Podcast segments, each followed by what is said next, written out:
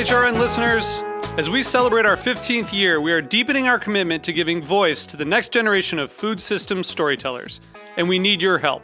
Our internship and fellowship programs help activate new possibilities for underrepresented and underestimated young people through experiential journalism, audio engineering, and production training. Through these unique programs, HRN helps food equity stewards build essential workforce readiness skills that expand their potential and foster economic mobility. Please consider supporting these critical programs. And with a minimum donation, you can be entered to win a dinner for two at an amazing restaurant in one of eight cities and tickets to a concert at a great venue in one of those cities. We have incredible partners across the country who have donated, as they also share our passion for helping to educate the next generation of food systems storytellers. Check out heritageradionetwork.org slash 15 to donate and enter to win today. That's heritageradionetwork.org slash 15 to donate and enter to win today. And make sure you donate before March 31st. Thank you. Today's program is brought to you by Cain Vineyard and Winery, a Napa Valley winery committed to respecting the soil and dedicated to the creation of three Cabernet blends. For more information, visit cain5.com. I'm Laura Stanley, host of Inside School Food. You are listening to Heritage Radio Network, broadcasting live from Bushwick, Brooklyn. If you like this program, visit heritageradionetwork.org for thousands more.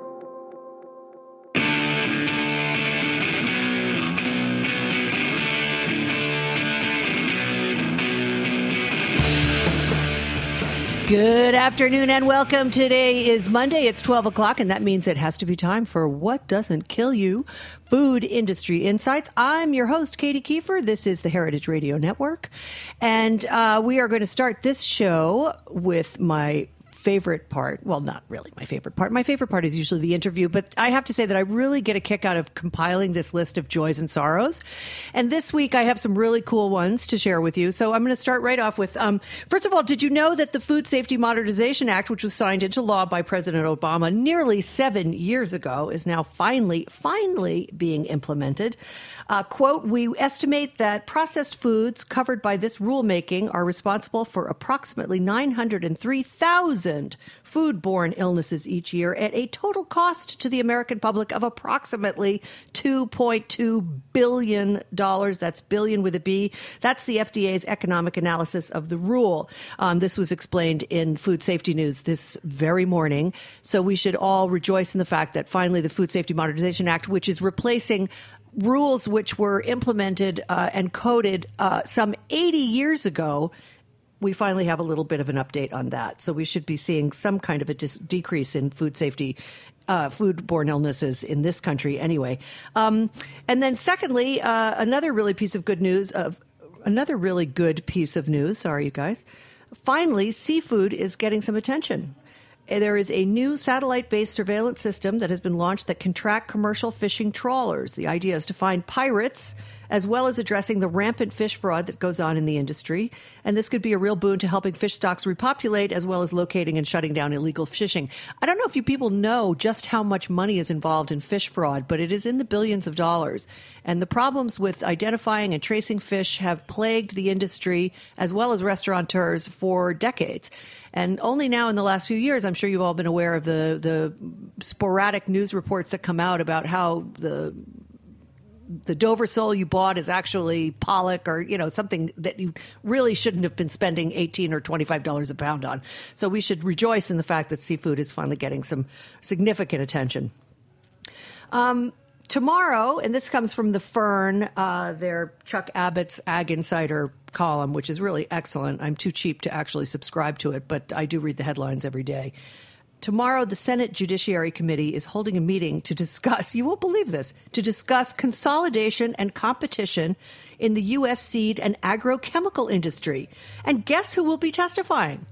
None other than DuPont, Dow, Syngenta, Monsanto, Bayer, the American Farm Bureau Federation, the National Corn Growers Association, the National Farmers Union, and one lonely person from the American Antitrust Institute. Huh? The cow is so far out of the barn on this that you just wonder why they're even bothering at this point. I mean, I think you know that the Monsanto Bayer deal went by, went through last week um, after apparently very little negotiation. Uh, but the um, Bayer company has bought Monsanto. They will undoubtedly be rebranding it, and the name Monsanto will be disappearing so that we don't have something to focus our ire upon. Um, and there will be other uh, other aspects of this deal that will slowly come to light. But I think it's it's just astonishing that they are beginning to wake up. I don't know. I mean, just looking at the at the people who are attending this event, I can't get over the the DuPont, Dow, Syngenta. These are all the people who have just recently merged. So what are they talking to them about now that the deals are done, the contracts are signed? And consolidation has happened. I'm, you know, I'm just baffled by the whole thing. Anyway, I thought you'd like to know that because it really is an astonishing fact. Um, but here is some good news. France has become the very first country to ban plastic plates, cups, and utensils. And by the way, France is also the very first country to ban food waste by grocery stores. We could definitely take a few pages from their playbook, don't you think? We should be banning all that plastic stuff, and we could be banning the uh, landfill dumping of expired food from grocery stores with 42 million food insecure people in this country, I think that would really be a good step in the right direction. And speaking of that, uh, here's my last little joy and sorrow here. This is kind of a combination of both joy because I don't know, I couldn't believe this guy outed himself the way he did, and sorrow because he is representative of most Republicans and indeed most of Congress. Um, but I was in D.C. last week uh, to interview Chellie Pingree, and you'll be hearing that in a couple of weeks. Um, and she suggested that I stop by various members of Congress, various House of, you know, various representatives from different states that she works with. And a lot of them were Republicans, which I thought was great. So I will not name names, but I went into the office of one particular um, uh, Republican uh, member of the House. And I asked him, I explained who I was and what my business was. And I said, Would you be interested in appearing on my podcast to talk about food policy or agricultural policy, farm bill, stuff like that? And he said, Well, what's the problem? We don't have a problem. He said, uh, Industry. Um, industry sets food policy, he told me. He actually said that. Industry sets food policy. Take that in for a moment, folks. And then he followed that up by saying, and no one is starving. And at first I thought I had misheard him. And I said, I'm sorry, what did you say? Did you say people are starving? He said, no, no one is starving. I'm not kidding you when I say that my jaw hit the floor. It just absolutely hit the freaking floor. And I said to him, um, but, but what about the 42 million food insecure people in this country? Are you saying that's not a problem for a wealthy country like the United States to have that kind of a statistic? At which point he said to me, I don't think I want to be on your podcast. I did my best to reel him in. You know, I was like, oh, but I'll tell you, I'll give you the questions in advance. And I just want to hear what you think about crop subsidies, about farm insurance, about this, about that. I mean, I understand you're all about promoting small farmers. Yes, he said, we must let the market decide. We must not place regulations in the way of free enterprise, etc. But the whole fact that he tells me that industry sets the food policy, I think we I think we've noticed that, haven't we? And we've also noticed how brilliantly that model is working for us. I looked this up this morning when I was getting ready for this broadcast. The total estimated cost of diagnosed diabetes alone, diabetes alone in 2012 was 245 billion dollars billion with a B, including 176 billion in direct medical costs and 69 billion in decreased productivity. Add in the heart disease, the hypertension, the obesity, and the other diet related diseases, you can see how well our food system is working for us. That is, if you think eating mostly processed foods is a success story. This guy was just I couldn't believe what he said. I, I, and he was a perfectly reasonable looking person. He didn't have three heads. He, he had two eyes, a nose, and a mouth like the rest of us. I mean, there were no horns sprouting. but this is uh, this is what I'm talking about when I talk about get out the vote because somebody elected this fool, and that somebody is us. And so when you're going into the poll, it behooves you to read their pages of what legislation they have sponsored or co-sponsored, where they voted. Look at Food Policy Action. Look at that website because you'll see what their scorecard is, and you really and every single member of the House and every single senator has a web page with more or less information about what they do, what they accomplish in their respective roles. And I really urge you to pay attention to this because when you have a fool like this who is crafting legislation on the Agricultural Committee, um, then you have uh, just reached sort of a nadir of moronic. Um, what is the word I'm searching for? I'm searching for a word, and the word is groupthink. is a. Very nice, Dave. Very nice. Anyway, with that, let us move on to our guest. We are going to be talking to with Arlin Wasserman today. Arlin is a guy that everybody should know about, and yet he plays it so under the radar. It's just incredible. But he really is kind of like the Scarlet Pimpernel. We seek him there, we seek him there. He is just, he's all over the place, and yet nobody i mean at least i wasn't that aware of him uh, a few years ago before i was introduced. In any case we'll have a quick sponsor drop. We'll come right back with arlin wasserman who is a founding partner of changing tastes a consulting firm that works with industry on sustainability. And we i promise we'll have a very interesting conversation. So stay tuned.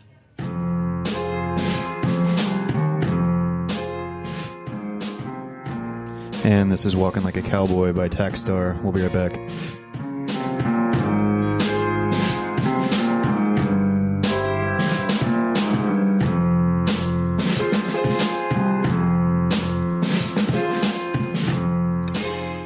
This is Chris Howell from Cain Vineyard and Winery, calling in from Spring Mountain above the Napa Valley. Thank you for listening to this show. In our industrial world of highly processed food and wine, we support the values of Heritage Radio Network. All of us at Cain encourage you to seek out individuality and beauty in everything you eat and drink. To learn more about us, go to cain5.com.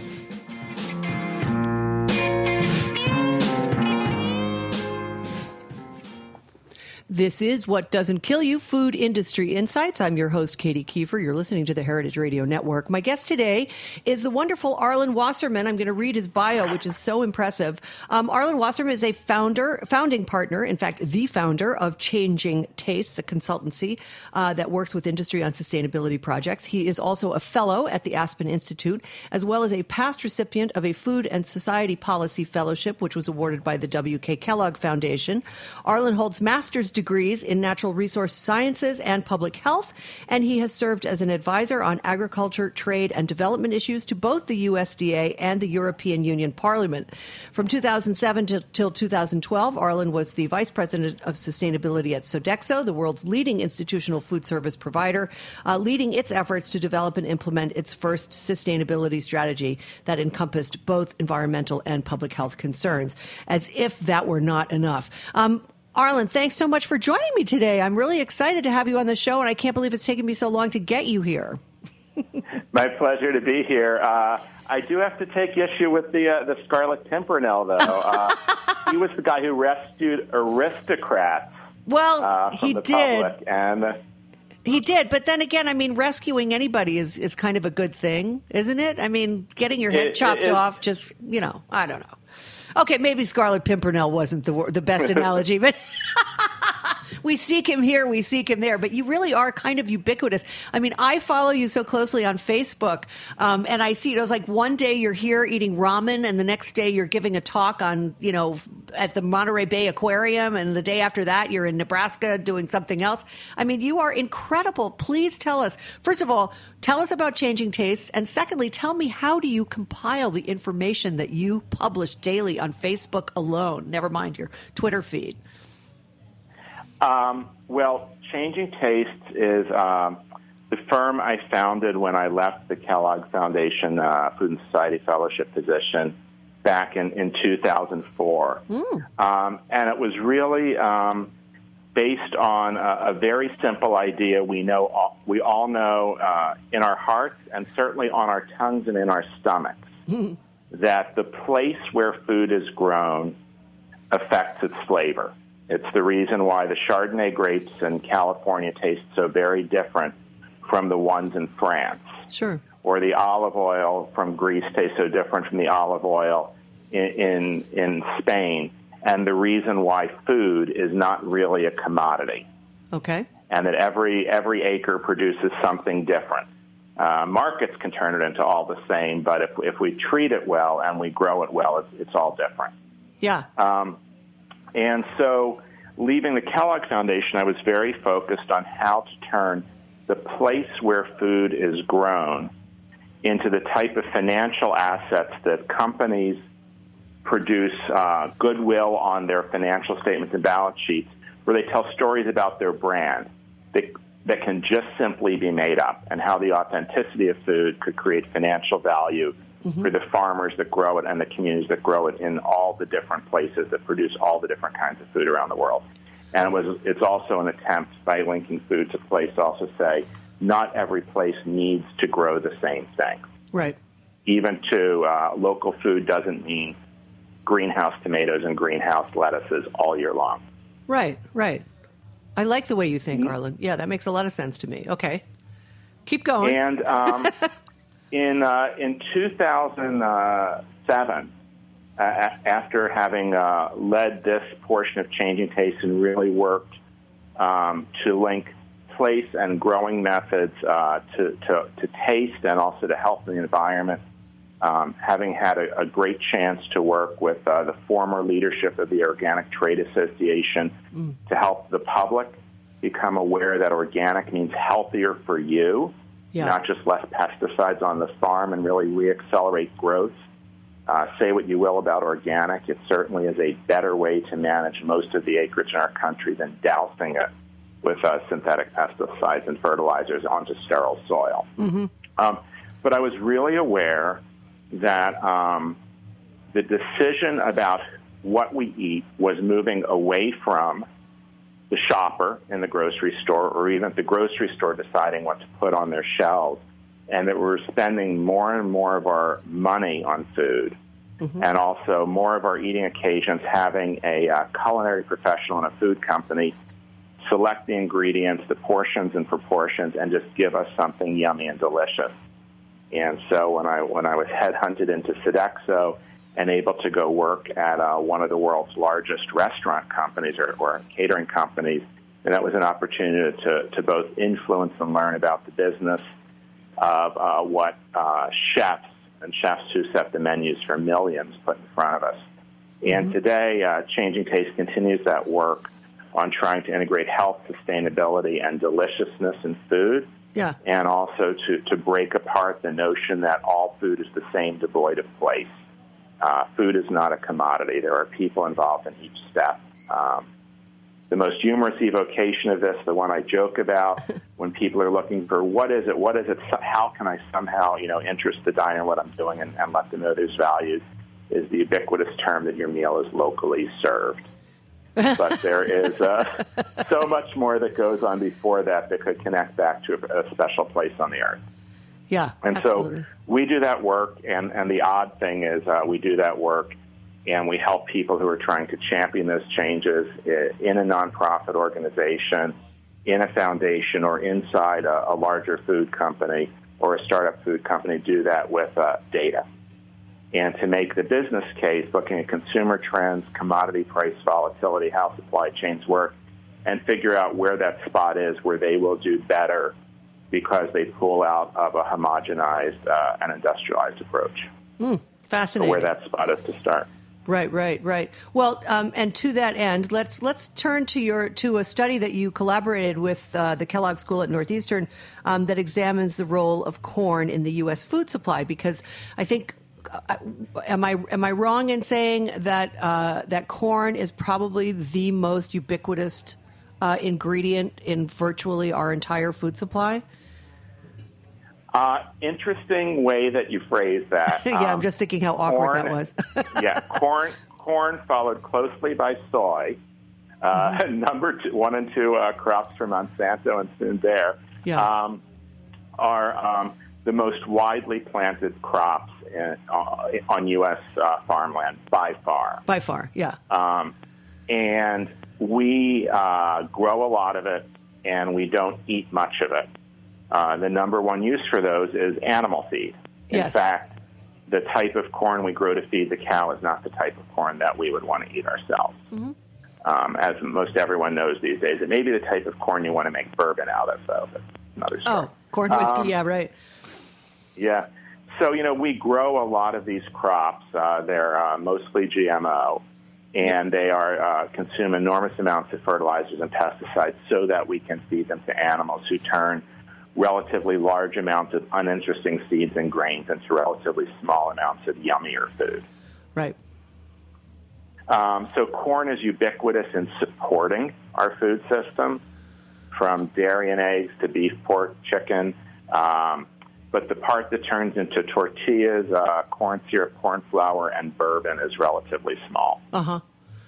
Corn syrup. I would have thought high fructose corn syrup was pretty much in everything. I mean, you see HFCS in so many ingredient labels. No, I mean not just sugary Oh, drinks, oh. but Yeah, it, it is certainly the, the use of um, of high fructose corn syrup is, is, is rampant.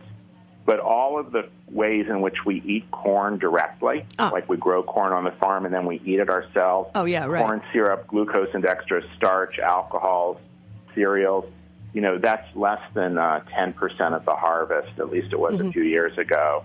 And um, four to five times as much goes to, um, sorry, about three to four times as much goes to biofuels, but four to five times as much goes to animal feed. Right, right, and I think we, I think everybody realizes, or at this point, how inefficient a use of land, soil, water that is, right? Because it's how many Yeah, bushels of yeah. corn per pound of beef. I forget, but it's like it's something ridiculous.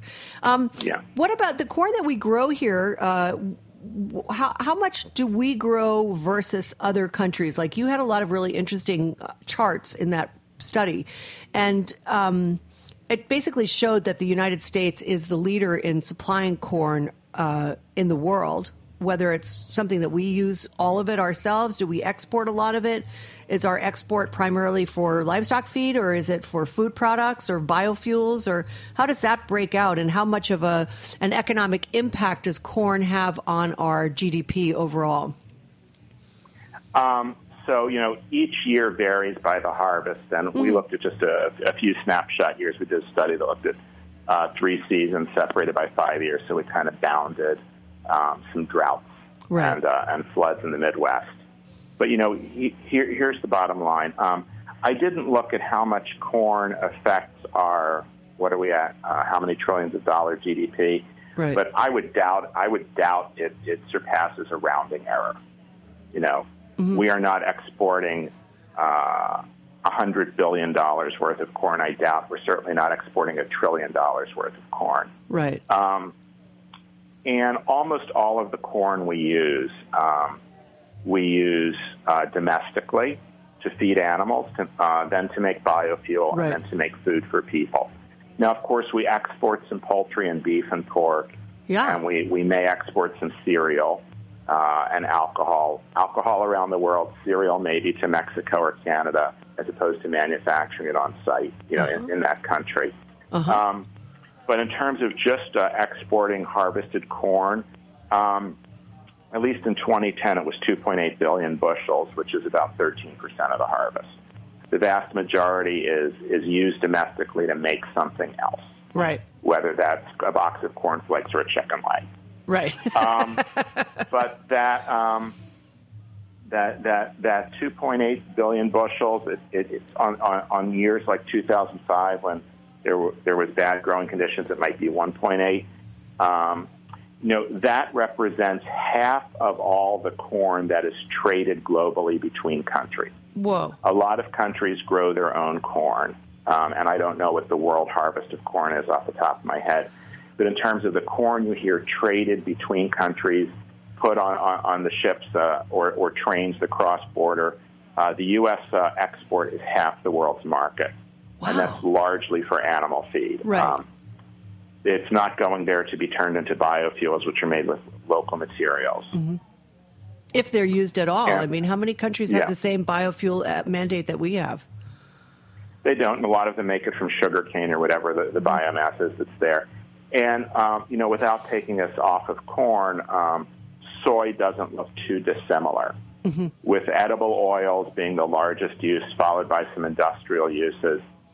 Think uh, everything from synthetic plastics to ink and, news, and newsprint. Mm. And then we have this export chunk, which goes for animal feed mm-hmm. and also to edible oils in other countries. Mm-hmm. Um, that's what's going on. Um, so when you think about the uh, the inefficiency of you know all that pesticide, all that fertilizer, uh, the sterile soil, all the water, we are also you know basically exporting raw materials. We're we're exporting the, the basics of animal feed or maybe a finished animal feed. Right. Um, it's not to say um, that other countries shouldn't get to eat what we eat, or um, but we're the we remain the engine for that livestock system. Interestingly, um, probably the reason that we're not an even bigger exporter is that some countries don't want GMO seed in. That's right. Um, and so there's special steps that some countries take to uh, to crack and mill the corn or the soy so that if it does reach GMO seed does reach their borders for animal feed, the farmers can't replant those seeds and suddenly start growing GMO crops. Right. Perhaps on you know without without an educated or informed decision, but they're just looking for seeds to put in the ground. Sure. Well, there was that very interesting uh, article. This is just completely, not completely off topic, but yeah, I'm sure you saw that Ted Genoways for the New Republic, I think it was, wrote an article about how they, the, the FBI um, arrested several Chinese uh, scientists who were literally stealing corn seed out of the fields in Iowa. Yeah. Oh, yeah. Fascinating, fascinating story. Um, one of the things about, I mean, the reason I'm sort of drilling down on the corn is A, our incredible addiction to it, uh, you know, as a nation for part of the food supply, primarily livestock, but, but also, um, corn is, is has such an impact on world food prices. You know, it's a very volatile market. And um, I remember a few years ago, in fact, right when I first started doing this radio podcast, I think around 2007, 2008, uh, corn was selling at $9 a bushel, and every livestock farmer was wringing his hands. Um, and I guess the ethanol people were, I don't know, were they wringing their hands? Yeah, I would imagine. But anyway, uh, now it's down sort of back down to sort of the $2 and something a bushel. But why did those, I mean, is that just a function of the commodity trading market and trading futures? How does that work? How did those prices become so volatile? And then can you describe some of the impact that that has on consumer prices? Yeah. So, um, a couple of things. So, um, you know, first off, uh, the price of corn and also the price of beef and other foods have the, the nature of the markets has changed. And um, you know, you talked about one of several studies we've done with the Analytical mm-hmm. Consulting Lab at the Kellogg School of Management at Northwestern University. Sorry, Northwestern. Very long I, title. I apologize. And, you know, a really great collaborator, uh, Russell Walker, who is the uh, Zell Professor of an equally long title of something or other at all of that stuff at Northwestern University.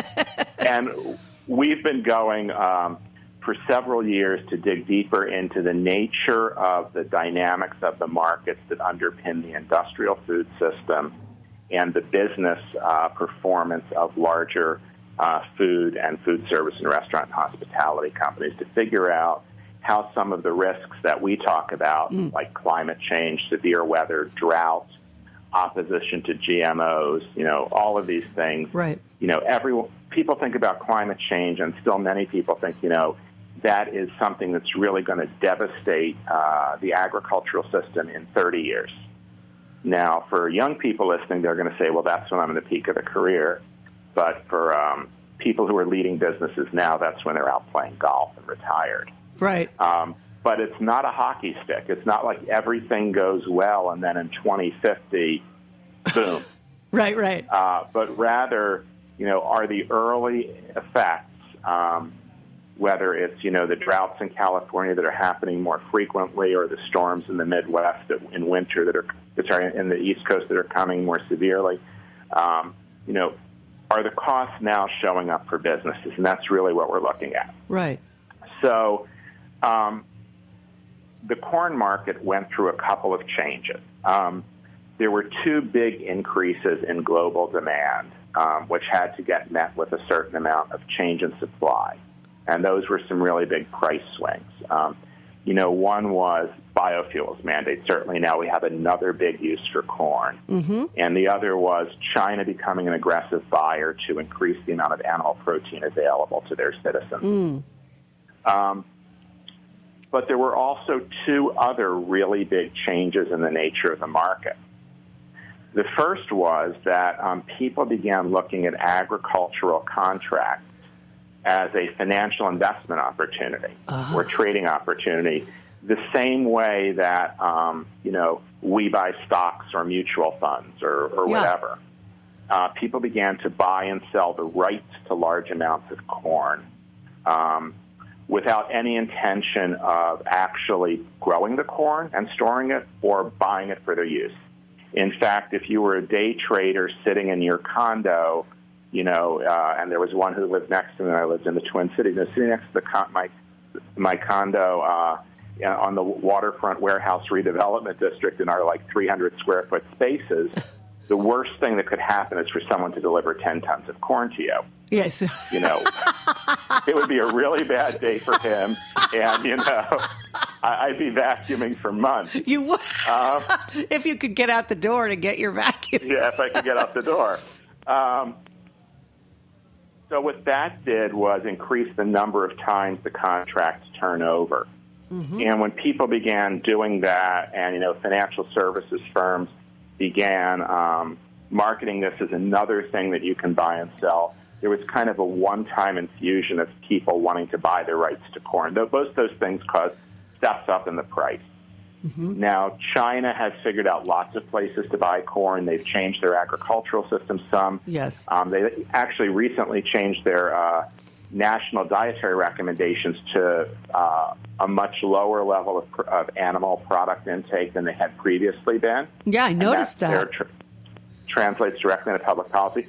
And also, people lost enough money on commodities, and there's a whole piece on that that's going to be deadly boring. So we'll skip over that, that there's yes. fewer people trading. Thank you. but the other thing that happened, and you mentioned biofuels again, was that energy traders got involved uh. in the food marketplace and they realized that um, up until 2007 or so, a few years after the biofuel mandate, you know, really kicked in along with mm-hmm. computerized trading, that the price of corn moved, you know, in line with forecasts about the harvest. And the USDA, before the recession, uh, provided a bunch of regular reports on the quality of the harvest and you know what the corn crop would look like. Yeah.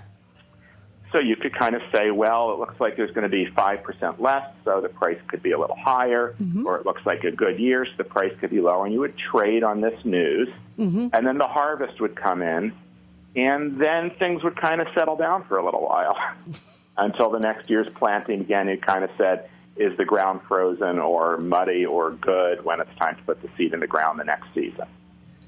Um, and what happened also, and this was a subsequent study we did, um, we just um, published some key takeaways along with the uh, Grace Communications Foundation through their ecocentric blog and Grace Links. Um, yeah, I love that thing. Was uh, uh, the price of beef yes. would move, you know, seven to 12 months later. The corn harvest came in, mm-hmm. but we have to feed it to the cows over the fall and winter and next spring and up till the next harvest.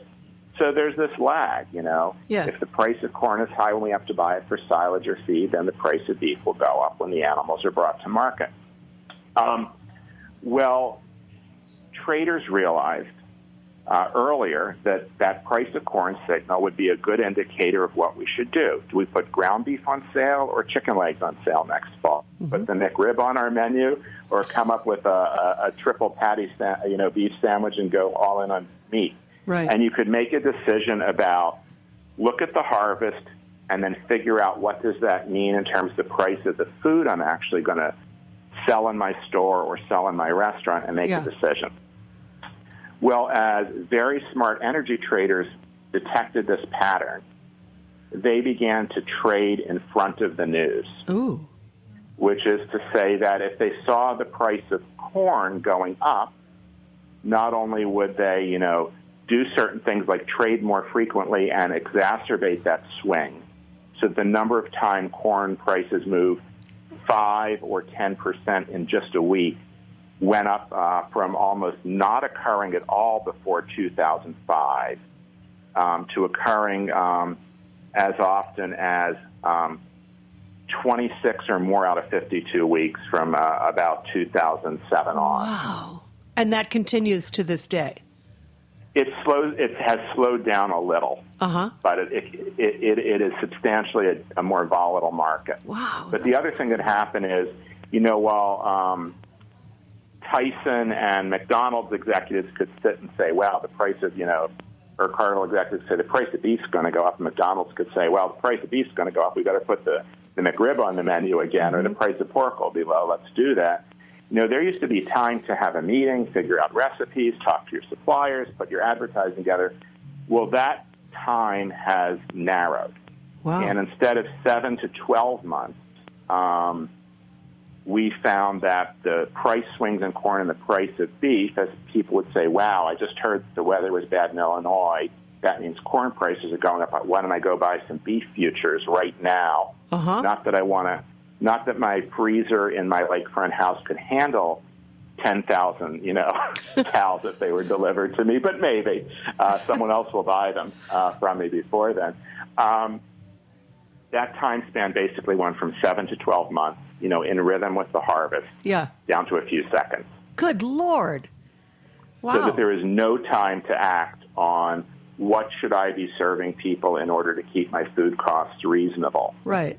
Uh, if I'm a restaurant, or to make sure I'm putting on sale an item I can afford to put on sale if I'm a grocery store. Right. Right. And so that has changed the nature of the food cost volatility. The cost of food will go up and down with the harvest and what actually happens. But your ability to lock that in or know what it's going to be has gone out the window because of energy traders realizing that food companies uh, act slower than they can uh, program their algorithms. Oh my God, Arlin, that is like the best explanation I have ever heard about how this works. And I read uh, Fred Kirschenbaum's uh, Fred Kirschenbaum, uh, Bet the Farm. Was Yeah. it Fred? Was that was that his name? Fred Kirschenbaum?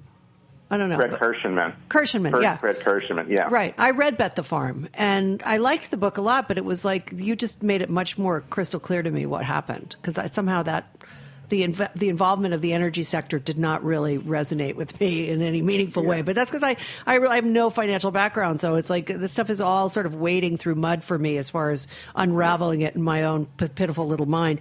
Um, but okay, so that brings me because we need to push along here, but that brings me to um, a really interesting quote that I took off of one of those Grace Links. Um, uh, the the Eco Watch stuff, um, relying, and this is a quote from your study or from the article about it. Relying on industrially produced meat also increases a host of financial and supplier risks for restaurant companies. You've just described those, according to a series of research studies by other teams at the Analytical Consulting Lab. Water scarcity, climate change, and a number of other changes in the marketplace all make it harder for companies that rely on industrial meat to control costs and manage risk. Okay, that's what you just described, and then the point was, and the title of this article was beefing up returns. Study finds companies offering less industrially produced meat perform better. And I wanted you to talk a little bit about how um, these new sort of models of uh, of all livestock production. It's not just in the beef sector; it just happens to be in that article. But but um, you know all of them, like Niman Ranch and Emmer Chickens and Hip Chicken, you know all of these other companies that are coming up and they're doing a better job with sustainability and raising their animals in a somewhat different way from the industrial model. And and th- that is clearly from this article clearly having an impact on um, sort of the overall supply and demand. Can you talk a little bit about that? Sure. Um, and, you know, there's, there's really just a couple of takeaways from this. So, what we did is we looked at a universe of 30 publicly traded restaurant companies. And this study is available on our website, which you can link to through Grace Links as well, at least the, the presentation deck is. Um, and we said, you know, what does this mean for your shareholders? Because a lot of people say, well, companies are in the business of making money, and that's, that's just true. Yeah. And very simply, we found that companies that um, either decided to switch from uh, serving industrially raised beef and either increase the share of their menu that's made up of other stuff, which includes chicken, Uh huh. uh, or simply reduce the amount of meat they serve by like using less of it in their recipes, um, or that switched away from industrially raised meats to, and I'm not going to dive into it and we can debate them, but you know a host of things that people will think of as more natural, which could be grass fed, partly grass fed and grass finished, antibiotic free. Um, well, the know, stuff that they all do? The stuff that Chipotle has traded on in terms of developing their Yeah. reputation, right? That kind of stuff. and and and also startup companies like Elevation Burger are, are doing Mm-hmm. today. But yes, you know, it's the stuff that is moderately better to a lot better, and Niman Ranch falls in there. Sure. uh, of course, as a supplier to many of them. Um, and you know, basically, what we found is this: you know, we we haven't yet separated out this inability to manage the cost of your meat. Although grass-fed isn't exposed to the corn um, corn uh, volatility, Right. uh, the price of grass-fed meat does move a bit like the price of corn-fed meat. Uh, there, there's some ties there because if the price of corn-fed meat goes up a lot, uh, people who are serving higher quality grass-fed meat may choose to raise the price on that as well.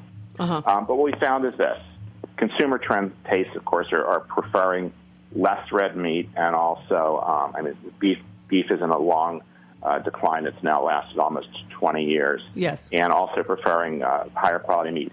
Anyway, so we, we haven't teased those two things apart, but if you move away from industrial raised beef to, nat- to, to less beef, your stock simply does better. And that is some mix if you're able to control costs and you're meeting consumer taste.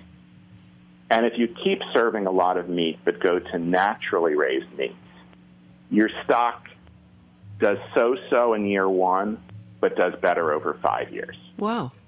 And there's a couple of reasons there. You know, first, if you're making that switch, you're trying to potentially pass along a higher priced item.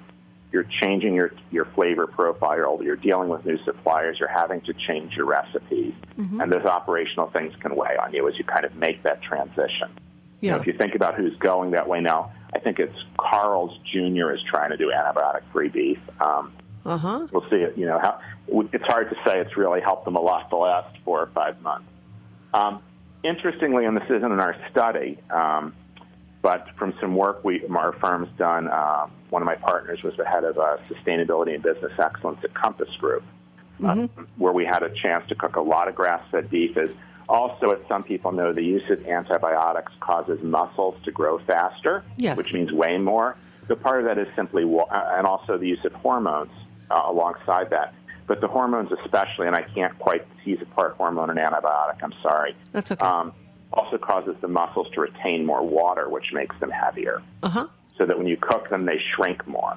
Yeah. Um, but when you so sell them, they they cost when you more. Use the nat- yeah.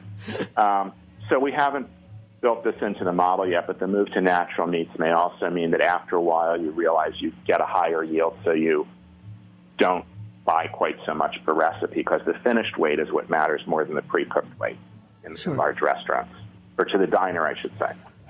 Um, but whether McDonald's, you know, can move away ever from the quarter pounder to the three sixteenth pounder after all those decades of marketing is to be determined. But other restaurants are already going. Uh huh. So that's what that study looked at. So you know, the takeaways are that where consumer tastes and risks in food cost volatility driven by climate change and water scarcity come together, which is around industrial meat, especially industrial beef, which takes more corn than chicken does to produce a pound of edible muscle. Um, moving away from those things is better for your shareholders over five years. Uh, moving to more plants and less meat is better uh, over the near term as well. Um, and uh, moving towards naturally raised meat, uh, while there's some transitional issues, uh, is at least better over the long term. Has been better over the long term for this universe of publicly traded companies that make up the BITE, B-I-T, and E index um, for the New York Stock Exchange and Nasdaq. Fascinating. This is like this is heady stuff, Arlin. This is really heady stuff. Even you know, for me, I, I think that you know what I think about and what listeners think about is like the sort of the sustainability footprint of industrially produced uh, livestock, whether it's beef, pork, or, or poultry. Um, and um, and I think about sort of like the water issues down the road. And it seems to me that uh, I noticed, for instance, well, I'm sure you saw Ceres, you know, the the uh, risk and analysis consultants firm, you know, CERES series, like after Yeah. the goddess. Mhm. And they did that study last year or the year before called Feeding Ourselves Thirsty, and it measured like how much awareness even of potential water shortages and climate change uh, are, are being um, addressed by big companies like Archer Daniel, Midland, or or Cargill or whatever. Um, and it's like the companies are starting to see it uh, apparently long before uh, Congress is. And I guess, I mean, since we don't have much time left, I just wanted to. Ask you about whether you felt that government has a role to play in addressing um, you know, some of these issues around sustainability in order to sort of push players into a more sustainable model, um, or whether this really is something where the free market is going to sort itself out. I mean, do you feel like that's possible, or do you think there's going to have to be some governance guidance here? Because I mean, let's let's also include the fact that it's we do export a lot of our p- products. We export a lot of poultry. We export a lot of pork. Um, and those, you know, those two industries have uh, much to answer for in terms of their sustainability. So, um, what do you think is the answer in terms of trying to push the companies a little further along uh, in trying to mitigate some of the um, the environmental costs of their business? Well, a um, couple of thoughts there. You know, one is I hope if we do the show in a year, um, we'll be able to answer the question: What will our diet look like if we're grazing our our, our, our livestock um, herds in the U.S. and eating grass that grows anyway? Right. Maybe what would it be if we converted all those corn and soy fields in, back into into grazing land over time and, Yeah. and restored our soil health? Um, our diet might not have to change all that much, given that red meat intake's dropped 20% in about 20 years and is looking to do the same again, barring any big pushback and marketing uh, efforts by, by the, the livestock industry. As to the government, government's role in water, um, I think that there needs to be an overt act. You know, setting aside this talk of industrial meat, and regardless of whether you call it a plant-forward diet, um, like I've helped introduce through efforts like uh, with Culinary Institute of America and Harvard, or whether you call it the Mediterranean diet or whatever, there's a few crops that make up a very healthy diet. Yeah. Uh, the Predimed study out, out, out, um, showed that eating a lot of olive, olive oil and almonds and other and a few other tree nuts is the key to a really healthy diet. And so, if we have a limited amount of water and a limited amount of water for food, we need to make sure we are protecting uh, the crops we want to have in our diet because we know that once an olive tree or an almond tree experiences drought and doesn't get water, it never yields the same amount again. Uh huh. And yes, those industries need to do more to be water efficient, improve their rootstock and all of that. But if we say we're losing our capacity to grow nuts and olives, Yeah. but we're maintaining our capacity to grow ground beef, what does that really say about you know what we're doing as a country? so I think the, the government needs to link water policy with dietary guidance. Fascinating. Um, Thank you. I love that. That's great. That's exactly what I was hoping you would say. Um, and, and to that end, um, can you tell us who you like for the Secretary of Agriculture in the next um, election? You know, I, I don't have a, a strong uh, candidate here. I, I, I, tried to start the rumor last April 1st that Guy Fieri Uh-huh. would be the new food policy director under Trump. I mean, they, they look kind of the same. That would I kinda work. Say, I, I, I don't have a, a favorite, uh, or you have even thought about that, but I, I will call out Zeke Emanuel, who was a fellow at the Center for Disease Control, tried to rewrite the food purchasing standards for government employees. Um, Mm-hmm. He left his his position along with his uh, brother Rahm Yeah. um, before they got to the military and the people who you know grow up eating industrial food because they might not have as much income um, or opportunity. Yeah. But uh, their their time being fed by the government will set the future, you know, for what they eat as adults and as they raise families. So I really want to call out Zeke for the work that he did while I was at Sodexo, and um, hope that he or someone like him comes in and really links what we grow on the farm, what we do with water and land, to what we should be eating. And there's there's lots of great people who could do that. Oh, I hope Just so. need someone with uh, the political savvy to run big bureaucracies, which is a different skill. Uh, And, uh, yeah. Yeah. And also there's a big I think there's a bit of a movement in Congress to kind of unite a lot of all the little bureaucracies uh, into a much more um, sensible uh, sort of overall food policy, agricultural policy council. Um, I, I, will leave you with one last anecdote, which my listeners have already heard because I said it in my Joys and Sorrows segment. But I did, I had occasion, I'm not going to name names because um, I don't want to, you know, I don't want to jeopardize certain relationships. But, but uh, I was in uh, Congress, I was at the House of Representatives last week, and I happened to stop into um, one of, you know, the office of one of the Republican representatives, and I, I asked him if he'd like to be on the show, and we were talking about, um, you know, what, what, what would be the subject. And I said, well, I wanted to talk about food policy and agricultural policy, the farm bill and stuff. And he said, well, industry sets food policy. And then, and then he informed me that no one was starving. And I just thought to myself, like, this guy is so out of touch with what is actually happening, not only in this country, but also in the world of agriculture, on which he sits on the agricultural committee um, that it was it was frightening, and uh, and so sort of my takeaway was we all have to work really hard to you know vote these people out and look at their records and so forth. But I mean, I just thought I would leave you with that little thought that here was a guy who was actually an elected representative telling me that there is no problem with food policy in this country. Blew my mind. Anyway, Arlin, tell people how they can get more information about you, about changing tastes, about the work you're doing, and where you're going next. Um, everybody should follow Arlin on on uh, Facebook, like I do. It's just a wealth of information. But what else do people need to know about you? Um, well, you can find out about Changing Tastes at www.changingtastes.net. Mm-hmm. Uh, whoever owns com, please respond to my emails and sell me your domain cheaply um, because it's dormant. Um, you can also follow my Twitter feed at, at Arlin, A R L I N, Wasserman, W A S S E R M A N, one word. I'm very active on Facebook because I have it automatically repost my Twitter feed. Oh. And um, after leading um, the uh, Sustainable Business Leadership Council meeting for the Menus of Change initiative mm-hmm. hosted by the Culinary Institute of America and Harvard, in another uh, day, I will be uh, the uh, the dinner speaker at Farm Tank out in Sacramento. Oh, great! And uh, next week at the New York Times Stone Barns event, if anyone's there, say hi. Okay. well, thank you so so much for joining me today. This was like uh, this was a, a knotty, um, gnarled issue uh, that you managed to lay bare in a way that even I could understand. Um, so I thank you so much for that, and uh, thanks so much for the work you do, Arlin. It's great, and I hope you'll come back soon. My pleasure. Thank you. Have a great rest of your day. Thank you, my dear. And thanks to Cain Winery for supporting this station for all these many years.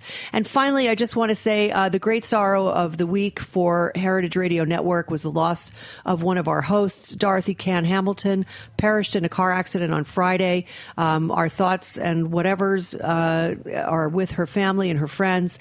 Uh, she was an amazing uh, leader in food and food talk and just bringing forward the industry, you know, to the consumer, making it all much more, um, you know, just bringing this whole chef and good food revolution so much farther along than it had been, and, and she will be very much missed here at Heritage, and certainly uh, at the um, the International Culinary Center, where she, which she led for many years. So, um, great condolences to that family, and uh, until next week, we'll see you again. Have a great week.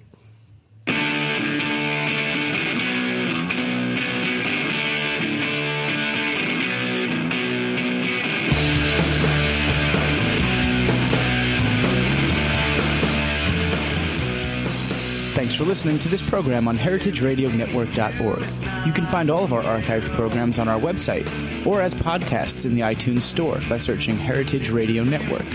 You can like us on Facebook and follow us on Twitter at heritage underscore radio. You can email us questions at any time at info at heritageradionetwork.org. Heritage Radio Network is a nonprofit organization. To donate and become a member, visit our website today. Thanks for listening. I